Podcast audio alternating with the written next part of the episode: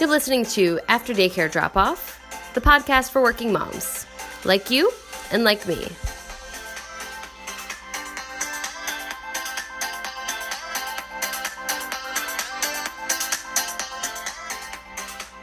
Today we're talking with Jess. She's married, has two kids, and works in utility engineering.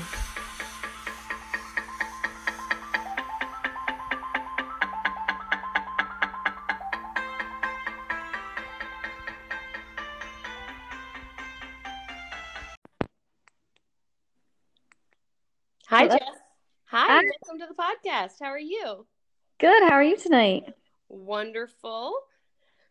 So, everybody who listens to this will know that it was obviously recorded at a different time, but the real life challenge of getting kids to bed happened tonight for both of us, didn't it?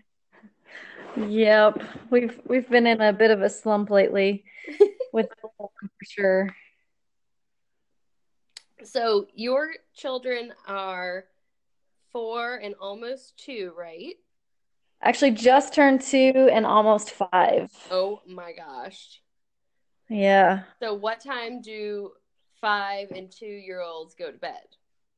So we start the process about seven o'clock.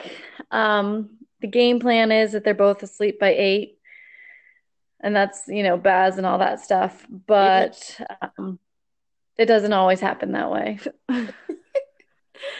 See, I know I know we're starting in talking about bedtime, but that is like the challenge. It's like all these variables with the, the special routine and having it be predictable, and one little thing that happens can just change all of that so quickly.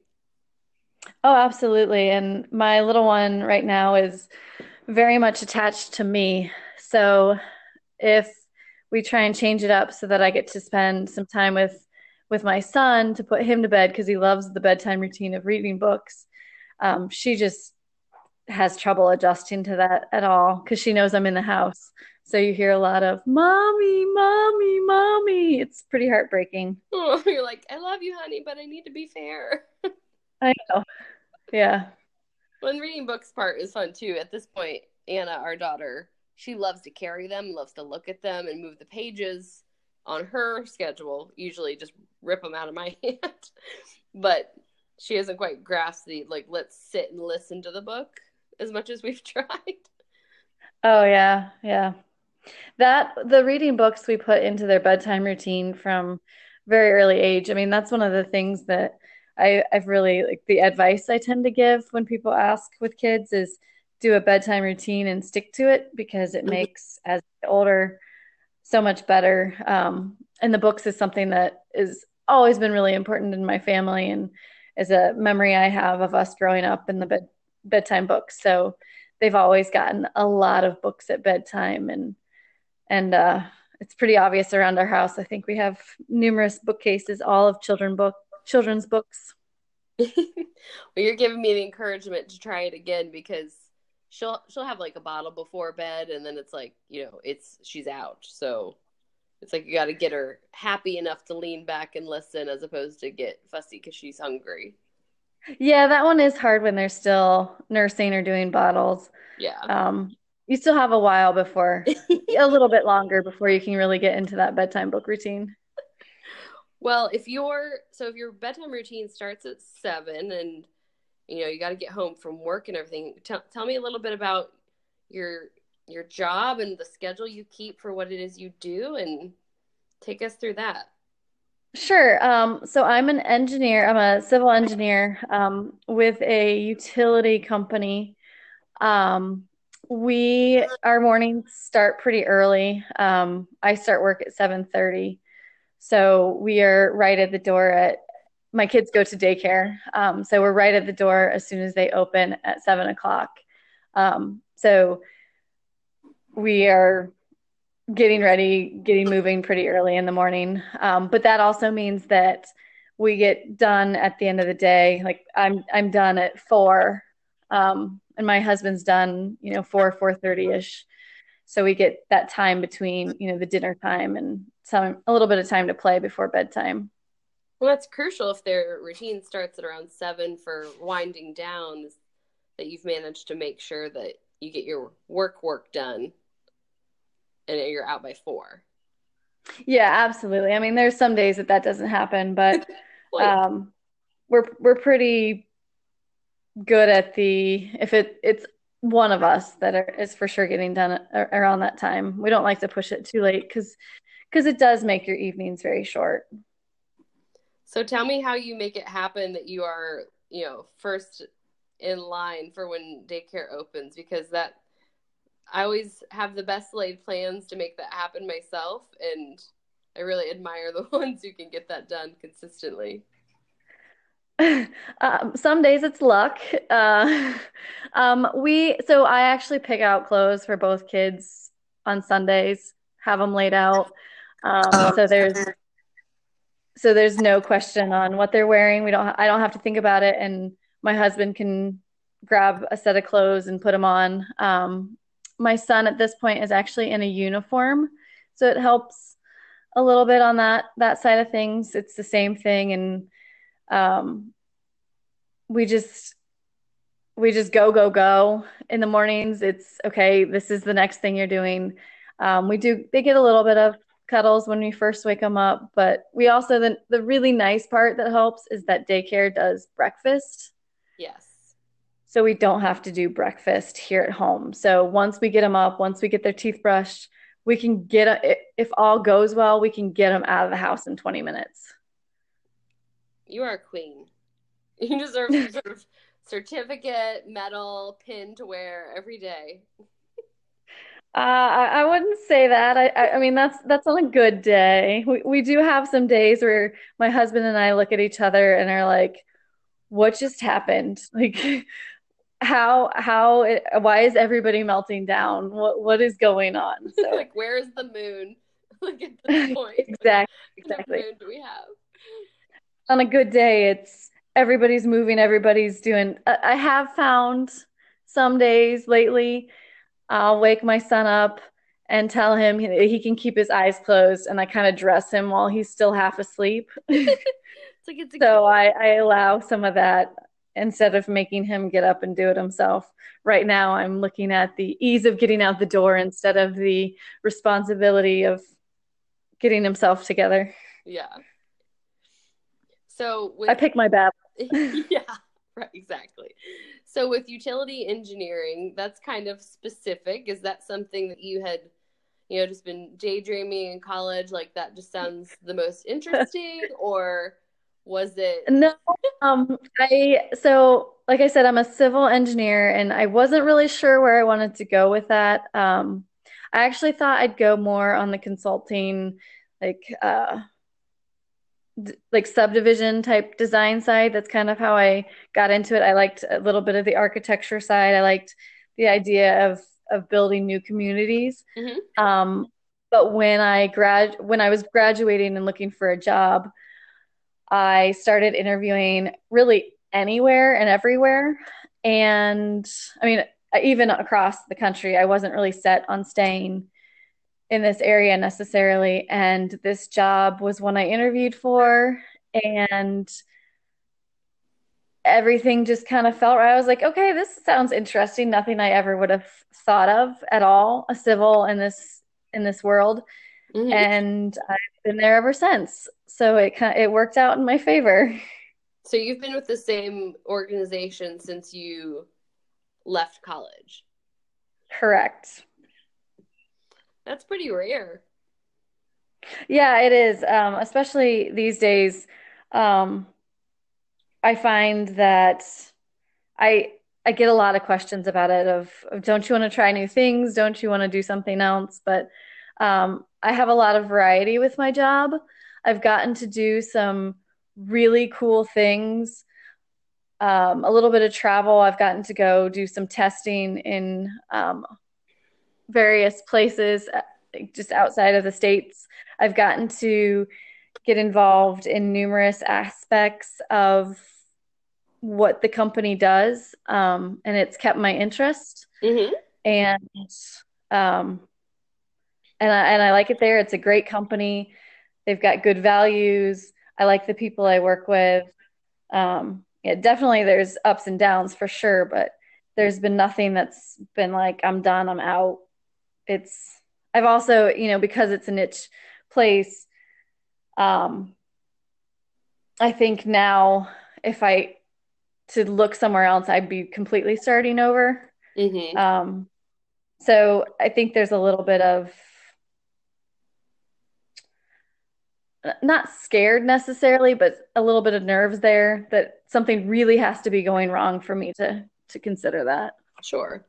Well, with that too, I'm sure you build equity in the relationships with the organization as far as, you know, partners for projects and just your day-to-day folks where they know that you're talented at what you do and they can vouch for you. And it sounds like perhaps there's been people who have said, hey, Jess would be fantastic on this project. Let's get her on this, and been able to help you get those opportunities as well.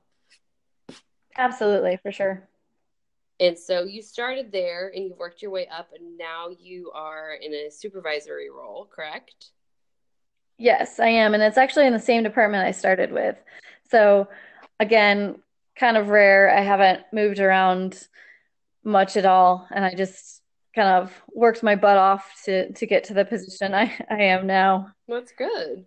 Now, how many direct reports do you have? Uh, currently, I have seven, and I am in the process of interviewing for a position. That's great. And so what is your approach in managing your team? Um, I give them a lot of room to do their job. Um, I have the mentality, you know, I, I give them, they're adults. Um, they know how to handle themselves. They know what's expected. And I let them do that unless they prove me wrong. Mm-hmm. Um, and I tend to be pretty open about those expectations. Um, actually, I just had a conversation like that today as we just, a new guy just um, came on on Monday. And, and so I, yesterday I was actually talking about my style, and I said, I don't like to micromanage. I'm going to give you a lot of leeway until you prove me wrong. And then, then it's going to be, then it's more on me, you know, that, that I let you stray too far. But um, I, I try and make sure that they know that questions are a good thing, that I'm there for all aspects of it. We have monthly one-on-one conversations to make sure everybody's feeling good and, and knows where to go. But that's more to get the style of the people who want the more formal connection. Mm-hmm. But then there's also the, they're allowed, you know, I want them to come talk to me at any point in the day and, and bring me into stuff and that kind of thing. Yeah. And it's interesting when you have, a, you have a similar size team as to what I have in my position. And it's so interesting to try to figure out what level of touch that each person needs. Like, certain people I can say in passing, hey, I want you to look into this opportunity. Let me know what you think. And that they run with it and are great. And that's all they mm-hmm. need. They don't need, they, they need interactions like that. They can handle an email assignment. But other people want that regular, scheduled, face-to-face. It doesn't always have to be very long, but they want that dedicated time. And then I have another person who... I'm trying to work on it, but um, we'll do the email and then face-to-face to follow up on the email, and then wants to set a meeting to talk about the topic. And I'm trying to figure, oh. I know, I'm trying to figure out a, the best way to manage that. So it's like seven or eight is not like thirty, which that would be, I can't imagine that. That's a lot of people. But it's just enough where you have to twist your brain in these, all these different ways to make sure that you're giving all those people what they need so they're successful. Absolutely. And I have a, a relatively new team. So, um, and I've been, I'm relatively new in this position as well. So I'm constantly trying to tweak um, how I, I am interacting with each person to make sure that they're getting what they need. Now, do you have um, support from your H R at work that helps kind of navigate that, or do you seek out uh, stuff on your own or trial and error? I would say mostly trial and error. Um, I I do have other supervisors um, that that I have a good relationship with. That that occasionally I'll bounce some stuff off them. Um, my manager, I have a good relationship with my manager, so I'm able to bounce some ideas off of them as well. Um, our H R. They do have some trainings that occasionally, um, and if, if they're like, they're more on the H R issues though, not necessarily the, like how to supervise. So they're there for the, the technical side of H R. Sure. Yeah. In some organizations I've seen that they have like training and development departments. And I'm like, well, what would that look like? Because where I work is not big enough to warrant such a department. But you should really check out, um, you know, obviously you're on a podcast, but I don't know how, how into overall podcasts you are. But um, there's this newer one called Work Life, and it's by this guy named Adam Grant. And he, you know, calls himself, and he is, but what he's assigned to what his expertise is, he's a work psychologist. And mm-hmm. his... His little tagline is, I figure out ways to help organizations make sure work doesn't suck. And I'm like, well, that's that's a good thing to do because, absolutely, you know, most of us do have to work. So it'd be nice to have everybody's work not suck. Um, and I've I've enjoyed his, his writing and stuff for the past mm, maybe a year or so. I discovered his book um, Originals when I was coming back from maternity leave, because I found myself, you know, yes, I like my job and going back and was, you know, looking forward to, but I was just had a hard time getting my mind back into it and having that pace back, which, you know, like, I've been focusing on diapers, not, you know, deadlines. So um, yeah. His book was really, really good. Helped me like get re-energized about, you know, just you know, getting new ideas together and driving forward. And so this podcast he just launched maybe a couple months ago, I finally got around to listening to it, and it is so good. Tons of stuff about teams. Like, I found myself listening to it yesterday in my car, and I was like, there needs to be a way for like me to be listening to a podcast and be able to like tap my screen real quick to kind of bookmark a section. So, oh, that's a good idea. Yeah, it's my invention. Invent that. I know this copyright according. I know, right? But like, it would be so great, so I could go back to it and check it out, because obviously, I mean, not obviously, but a lot of people listen to podcasts when they're doing something else. So it's not like, oh, let me get out my pen and paper while I'm driving. That's safe. So, and just a way to keep track of it. But there's so many good things that I've already learned from just the two and a half I've listened to, about teams and, you know, maybe having all A players isn't the best way to be the most successful. Like, you need people who can assist and do other things. So there's some basketball analogies, but um, he met with some folks at Butler University, which is near where I am in Indianapolis.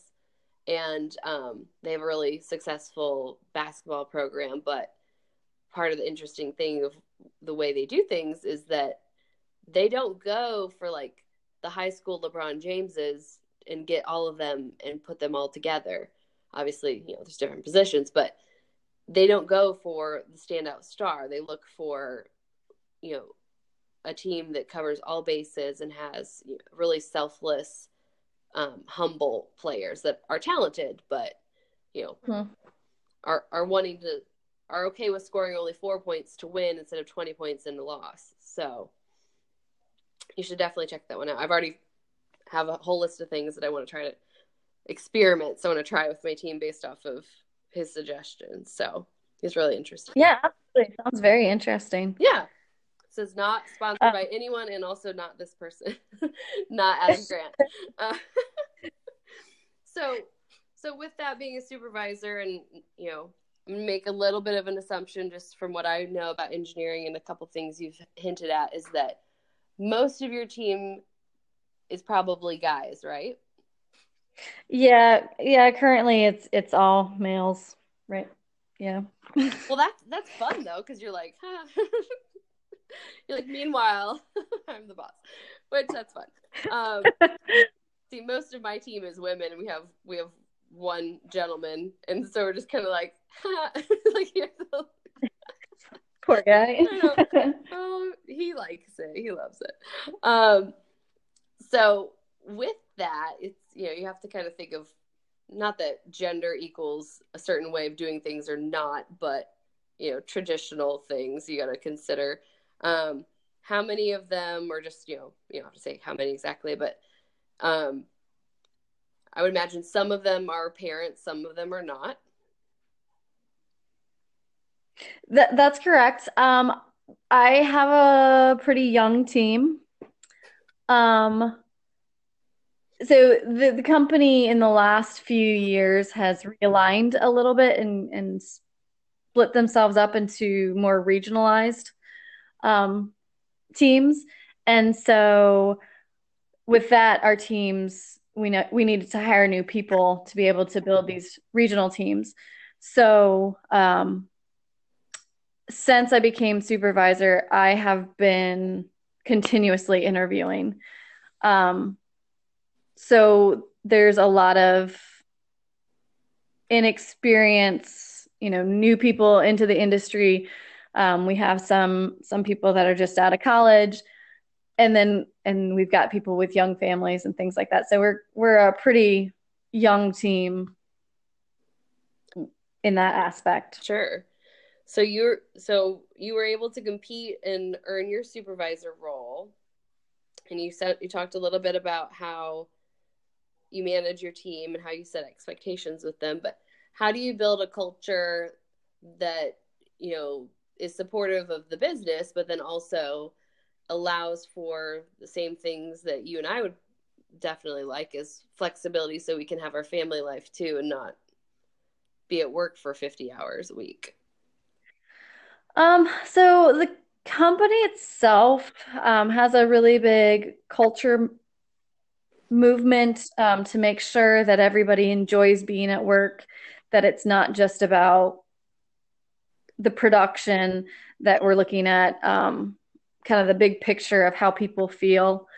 Um, and with that is the company also recognizes that people have a life outside of work.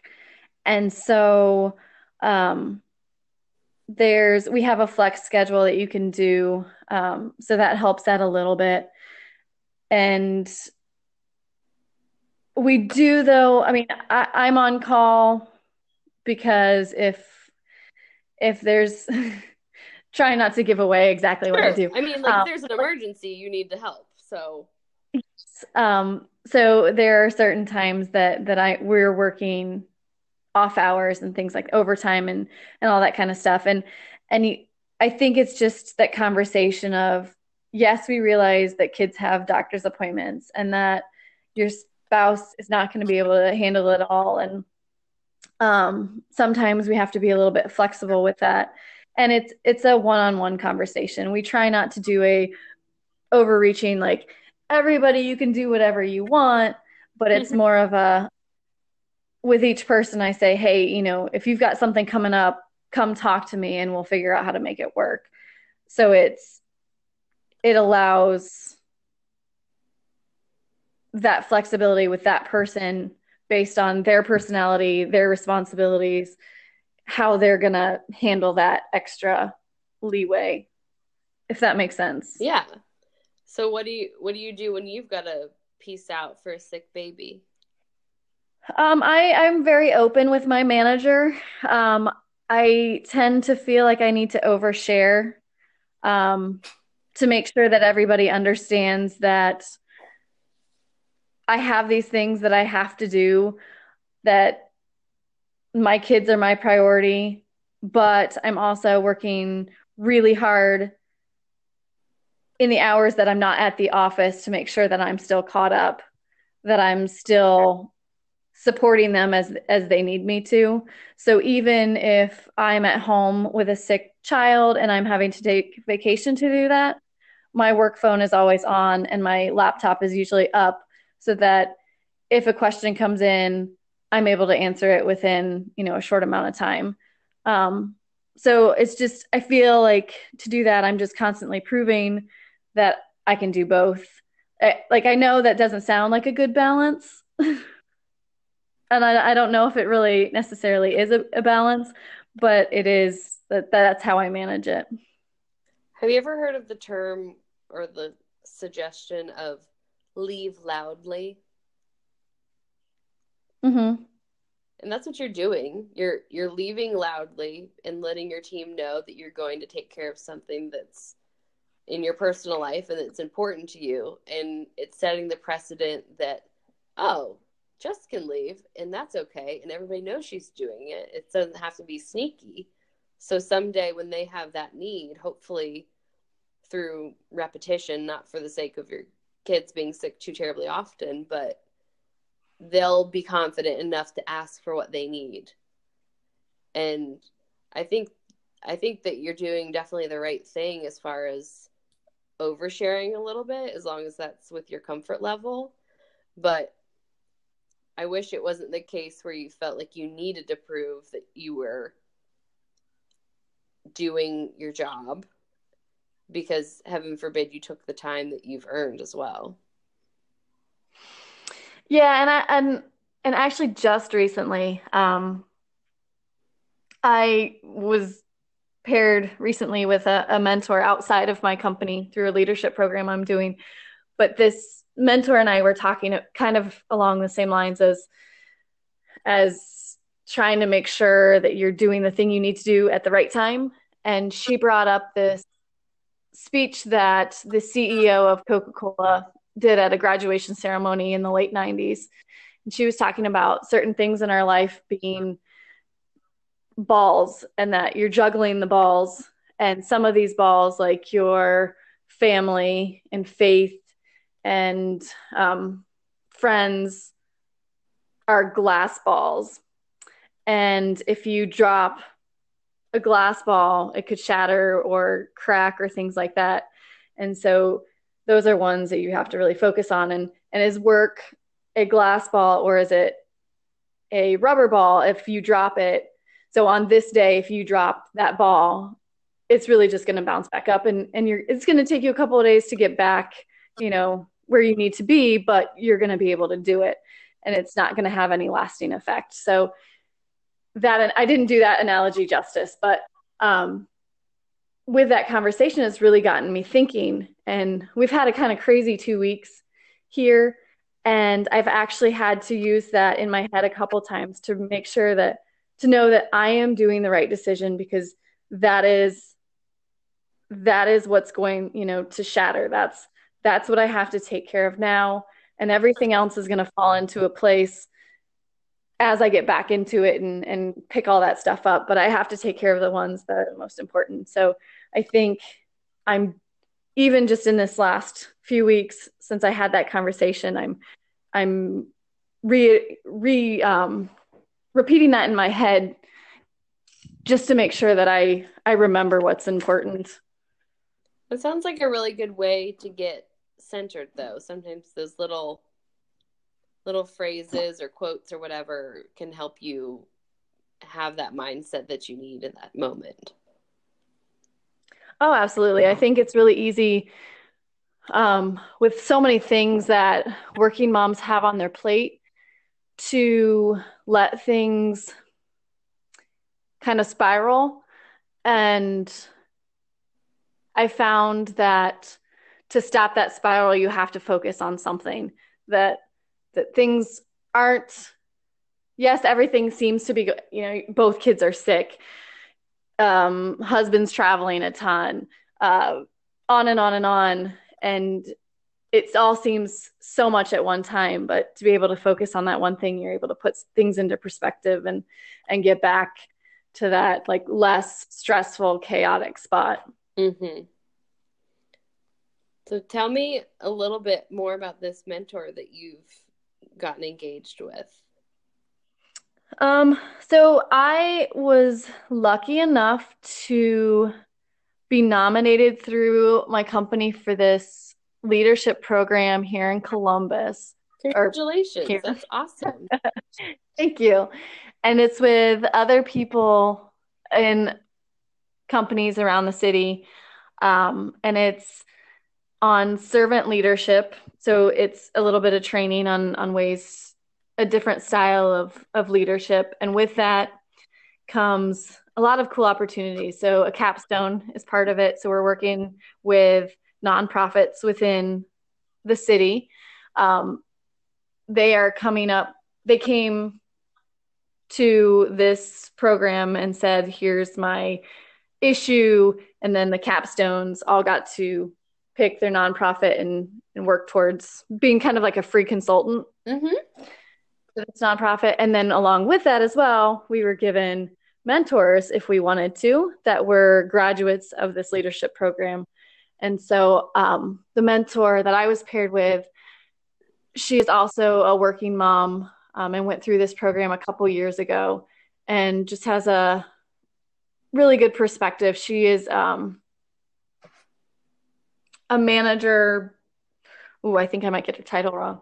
Um, She's a director, director at one of the um, large companies here in in Columbus, and um, she's she's got given me some really good advice. We haven't gotten to meet that many times yet, but we've done emails back and forth occasionally, and and I'm really excited to get to know her a little bit more.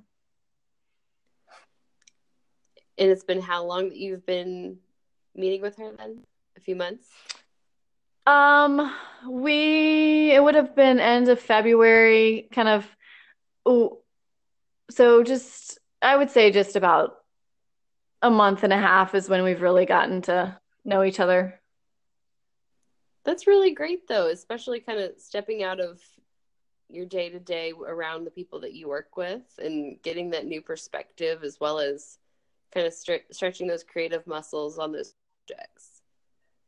Oh yeah, it's been this this program's been really neat. Um, the networking part of it, as well as getting to, since I am in engineering, um, the nonprofit side of it, and getting to do this capstone with a different um, deliverable has been has been fun. Although I ended up on a team that is very data driven. So I didn't get too far out of my day to day. That's just, that just means that you can do an extra great job. See, we have um, a mentor program at work, and it's, it's not very um, complex, I'd say, but um, I've found a fair amount of value in at least the mentor I was paired with, because um, he's someone who is at the executive level. So that's been helpful as far as understanding, you know, just the larger scale strategic plan approach to things that we do, um, as well as open up some opportunities to get on teams for projects that were pretty interesting. Um, but I've also um, engage with one of my uh, peers in my field to kind of t- challenge each other to reach out to other people that we think are interesting. Not not necessarily to like, let's have fifty mentors each, but try to find people that we think are doing big things in our communities and see if we can get them to have coffee with us, get them to have lunch, and just kind of build that network more. Um, so we don't stay in our bubble as far as organizations or work types, because uh, we both work in the essentially government sector. Mm-hmm.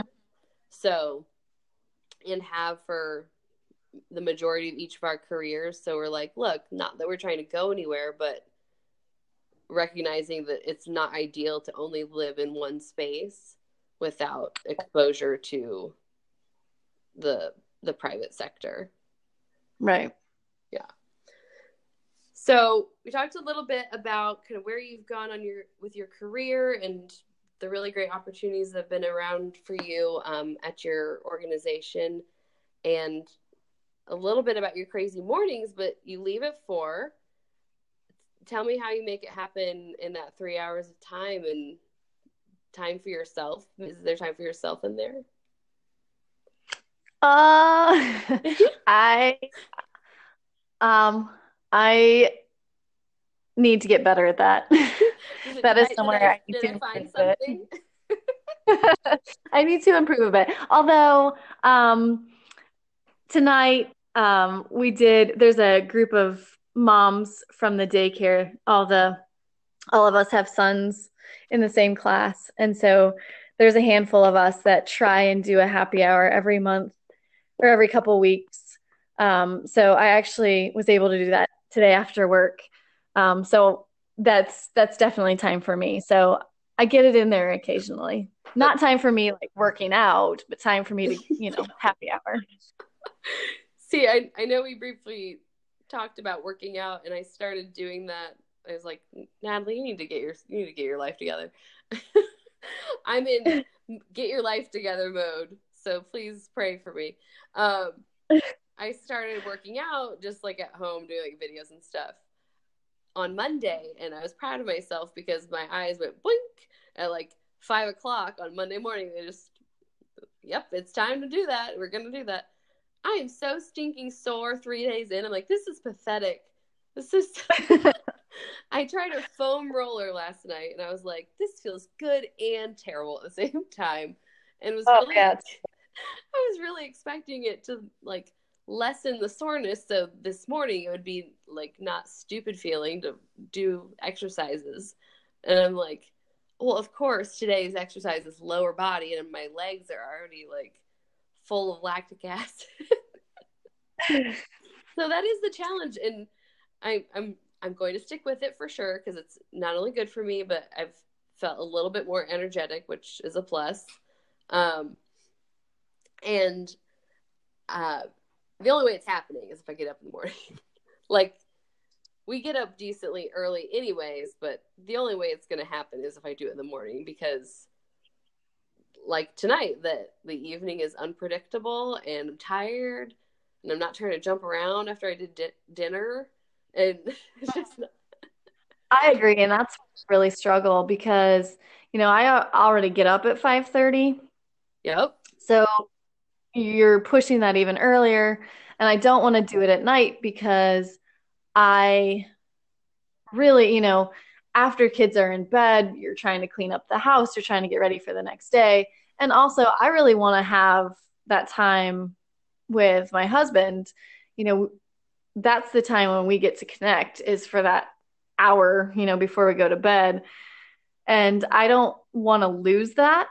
Mm-hmm. So um, right now that's, that's really, you know, and, and I'll get into a routine for a couple of days and be like, I got this. And, and then I miss, you know, two in a row. And then suddenly I miss a couple weeks and then you're back. So um, that's, that's something that I continuously I'm thinking about and trying to figure out how to to do better. Yeah. Well, my work is not cool and it does not have a gym, but I know some places have gyms at their work where they can take time on lunch, or if they feel extra peppy, get there early and work out and then get ready for work at work. People have done that. And I've I've had they don't offer it consistently, but they'll do like yoga or um, Pilates and stuff like every other Friday, which is nice, but you know, it's not consistent enough to be like, okay, that's the thing I'm going to do. But I always mm-hmm. feel so bad when it's like, okay, I need to leave in enough time to get over there, change, because I don't really want to walk around my office in yoga clothes. Um, exactly. It's like, you guys don't need that information about me. I'm going to take this over there. Um, and so those types of workplace things are neat, but it's also like, and I, and I don't say this to sound like, oh, I'm so fancy, but like, I'm, you know, transparent and, you know, friendly with my team, but I don't want to be so casual that they don't take me seriously or other people I work with. So it's kind of right. Like, I feel bad if I sneak out for the actual class, which is an hour, but then I need cushion time to do the, the walk over there and the outfit change both times. Yeah, that, that is really tough. Um, I, I find that, you know, to be able to get out of there, you know, as close to four as, as possible, that I'm eating lunch at my desk and answering questions during that lunchtime that, and all that. So to be able to find that hour to be able to, to run downstairs to the gym. And I really like, it blows my mind, the people that are able to do that and go back to their desk and look like they never worked out. Like, it's like, did you actually work out? Yeah, that's not me. Like if I'm, if I'm out there working out, then it's going to be pretty obvious that like we're working. that my uh, makeup is melted off and my hair is up in a ponytail, some some disastrous bun or something. Yeah. Well, when I worked at a different place, there wasn't like a gym that was associated with the organization. It was the build the office building was attached to a hotel. Um, which, as I say it out loud, that's strange, but I'm like, that's very common. There's lot there's lots of those. But it was attached to a Hyatt, and they had a gym. And one of the people in the leadership role at the at the organization was like, "Oh yeah, I go down to the gym over there. It's only like twenty dollars a month." I'm like, "Well, I do have a gym membership, but I'm gonna do that so I can work out at lunch and do that and like be so fit. It's gonna be the best." And I get down there, and it was like, "Oh no, it's forty-five a month." I'm like, I'm not paying forty-five, and then an additional. But they gave me like a free month to try it out. I'm like, okay. It was the best. They had showers. They had like oh towels, because you go to a hotel and they've got like the towels that are pre-wet, which sounds kind of gross when I say that. But like they had like the aromatherapy, and it was in the fridge, ready for you to like towel off with this cold towel. It was it was amazing. It was the best month. Yeah. But then you get weird people that are traveling and they want to talk to you. You're like, uh, leave me alone. Like, it's, just, it's like, go away. But it was really, it was cool because the leadership, a couple of people on the leadership team there worked out. So it was kind of like, oh, this is okay for me to do also, at least if they're doing it. And got some nice face time with them and be like, hey, we're on the treadmill next to each other. You want to talk about work now? It's like, yeah, let's just be friends so you can help me out. So I do have some questions for you outside of everything sure. else we've already talked about. But we talked a little bit about, you know, your newer team. You're doing a lot of hiring and you're growing with this new regional approach. But what are your goals for twenty eighteen for your career? And they certainly don't have to be ones that you're actually getting measured on at the end of this year, but maybe some personal goals you have for your team or your approach or whatever. So this one goes back to the leadership program I'm doing, and it, it really is just get the most out of it, um, and make sure that I put the things that I'm learning into practice. Um, And and some of the things are how to, to better connect, and are you are you really connected to the people on your team? Do they feel that you actually genuinely care about them? And do you know what some of their, you know, and, and it kind of sounds cheesy when you don't have the whole back, like what are some of their life goals, and are you helping them achieve some of those things? So um, taking what I'm learning in that leadership course and putting it into play in my actual job. And that's the whole point of those programs, though, is to develop the leaders in the community and help them each do better where they exist and work. And that sounds like a great goal. Thanks. So on the off chance you carve out some time away from your desk, which I can definitely relate to because I'm I'm trying to leave at four or four thirty as well. So the desk lunch is crucial. But when you decide, okay, today's the day I'm going to go to lunch, Who is it? Who's your dream person to lunch with? Ruth Bader Ginsburg. Did you see the, oh gosh, who was it? Oh, John, it's not John Stewart. It's the other, Stephen Colbert. He did a an interview. Yes. Did you see it? Uh, we, we record those and uh-huh. I think I'm a, a, a bit back. So sure. I, I don't know. I don't think I know which one you're talking about. Sure. Well, tell me about why you love her and then I'll tell you where to find that video. Okay. So I just think her story is really inspiring. Um, she was one of the first females to go to law school. Um, she really had to fight for her position at a law firm. Um, her, she, her and her husband's relationship, he completely helped support her, you know, on this path that she took. Um, I think she has a bit of a, like, I just like her personality. She's got a little bit of a spark, um, kind of, I feel like she's got a little snarkiness that, that is kind of fun. Um, and I just, I, I think that she's fascinating. I like how she handles herself. She, when she disagrees with something, she's not, the way she handles those disagreements and she explains her position and she listens to the other side, even though you know that she's one hundred percent against it.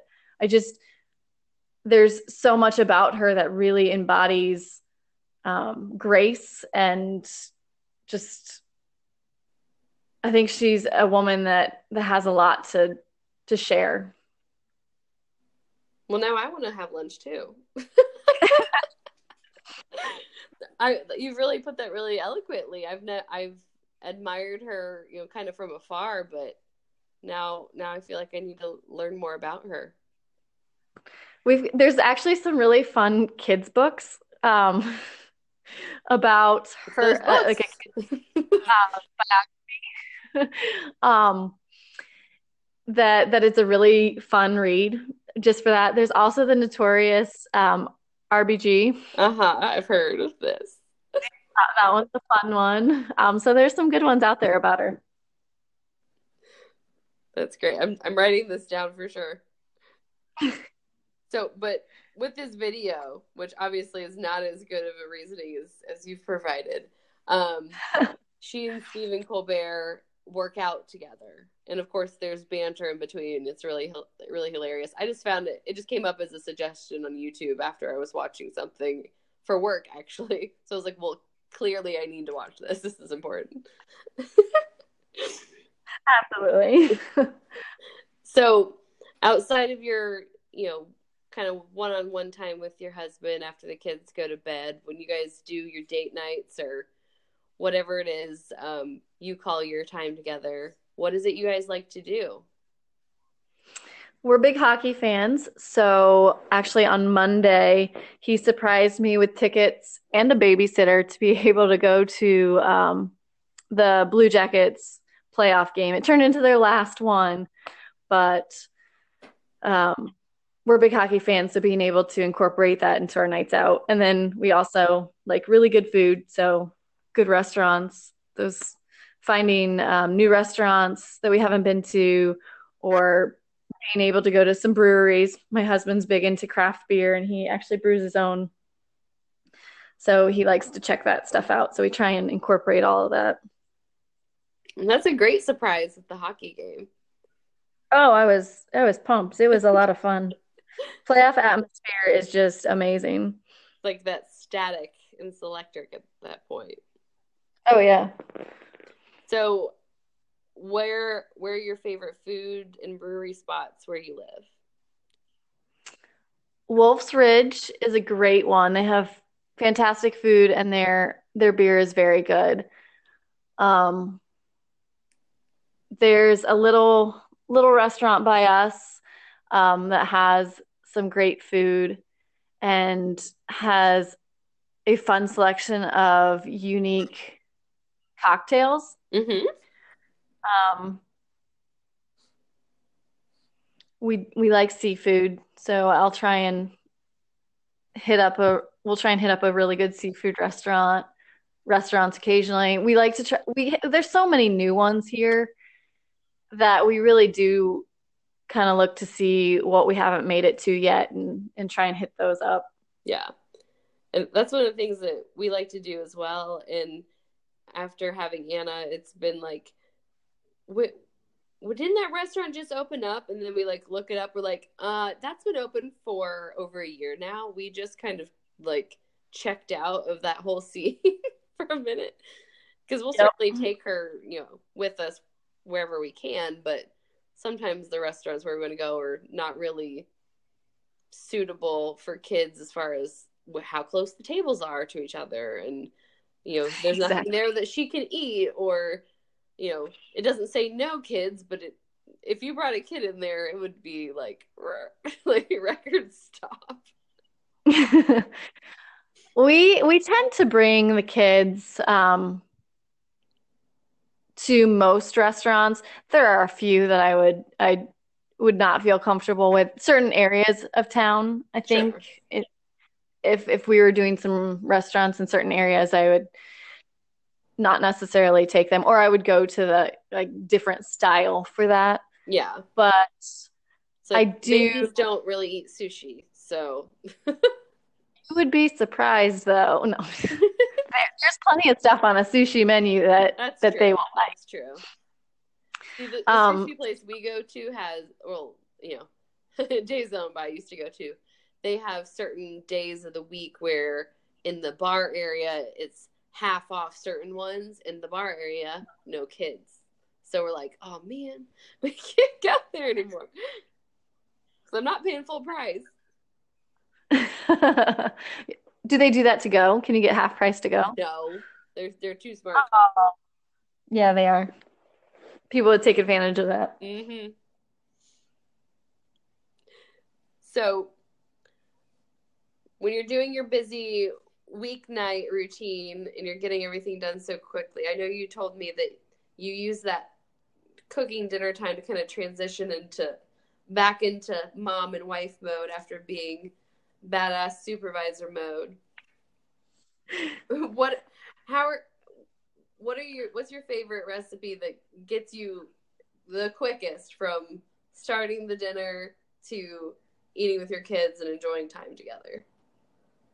So I tend to do pretty simple meals. Um, I like to cook, but I don't necessarily go fancy. It's I, I do a protein, uh, a, si- a vegetable side, and then some other kind of side. It, it's pretty standard um, setup that I've got going. Mm-hmm. And I do roast almost all of my vegetables. I think you can't go wrong when you roast them. That's true. So um, it, that, that keeps it pretty straightforward for what's going on. Um, you've got your, your meat or your protein for the day and how you're going to cook it. I do a lot of different things with that, but it's that standard recipe of meat side and another side. And that's where I can get creative. But for a specific recipe, I, there, I've been doing this stir fry lately. That's mm-hmm. really easy. Um, so I'll do like a ground beef or, or some, something like that. Throw it in the wok. I do steamed rice in the microwave. There are those pouches that already are set ready for you to go. That's clever. You might get those, and then you get the packets, packages of the frozen steam fresh um, mixed vegetables. Mm-hmm. So like the cubed carrots and the peas and the corn and green beans or something, whatever mix. And you cook, steam that in the microwave, and so you've got now your meat, your veggies, and your rice. You put it in there, and I make a a sauce with um, like coconut aminos, like or soy sauce, or you know, and then some other flavors and stuff like that, and get it all together, and you've got a a fantastic, healthy stir fry. That sounds perfect. It's fun, and and you can change it up and change your, your sauce flavors and all that, and and everybody loves it. I'm gonna have to add that to my recipes for next week. Yeah, it's it's one of my go-tos when Andy travels. It's, I usually, I have about four things in the back of my head of when he's traveling, of the meals that we're going to have that are quick and easy. And I know kids, you know, both the kids will eat them, and, and we're good to go. Yeah. Well, I can only imagine the, the different directions your your eyes and ears and hands have to be going with two kids while you're solo, because for that, you know, thirty minutes or so that I'm home before Tony's home, and if she's awake um, from her travel nap, it's like, I'm trying to get this started, but don't run away and don't do this because she's walking now. So I can only imagine how that juggle is for you when he's traveling. So bless you for having a, sounds like a good strategy on how to make it all happen of an evening. We have uh the way our house is set up, the kitchen and the the family room are kind of one very large room. So as I'm in there doing stuff, I can see if what the kids are into in the living room. So, and we have some doors that we can close off to help keep them in this general area. Stop the wandering.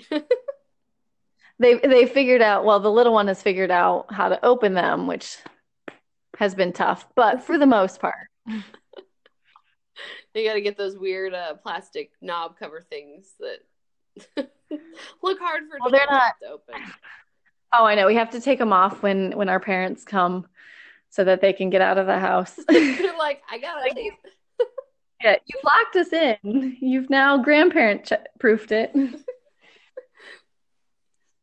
Well, these are the doors that just kind of like pull open and pull closed. They're not the twisty knob kind of. Gotcha. Well, thank you so much for joining me tonight and talking a little bit about your your work history and where you've gone and kind of where you're going. I'm really excited for this new regional approach you guys are working on, and I'm really excited also for this to hear more about the leadership program you're in. Well, thank you so much for having me. It was fun. Of course. Have an awesome night. You too.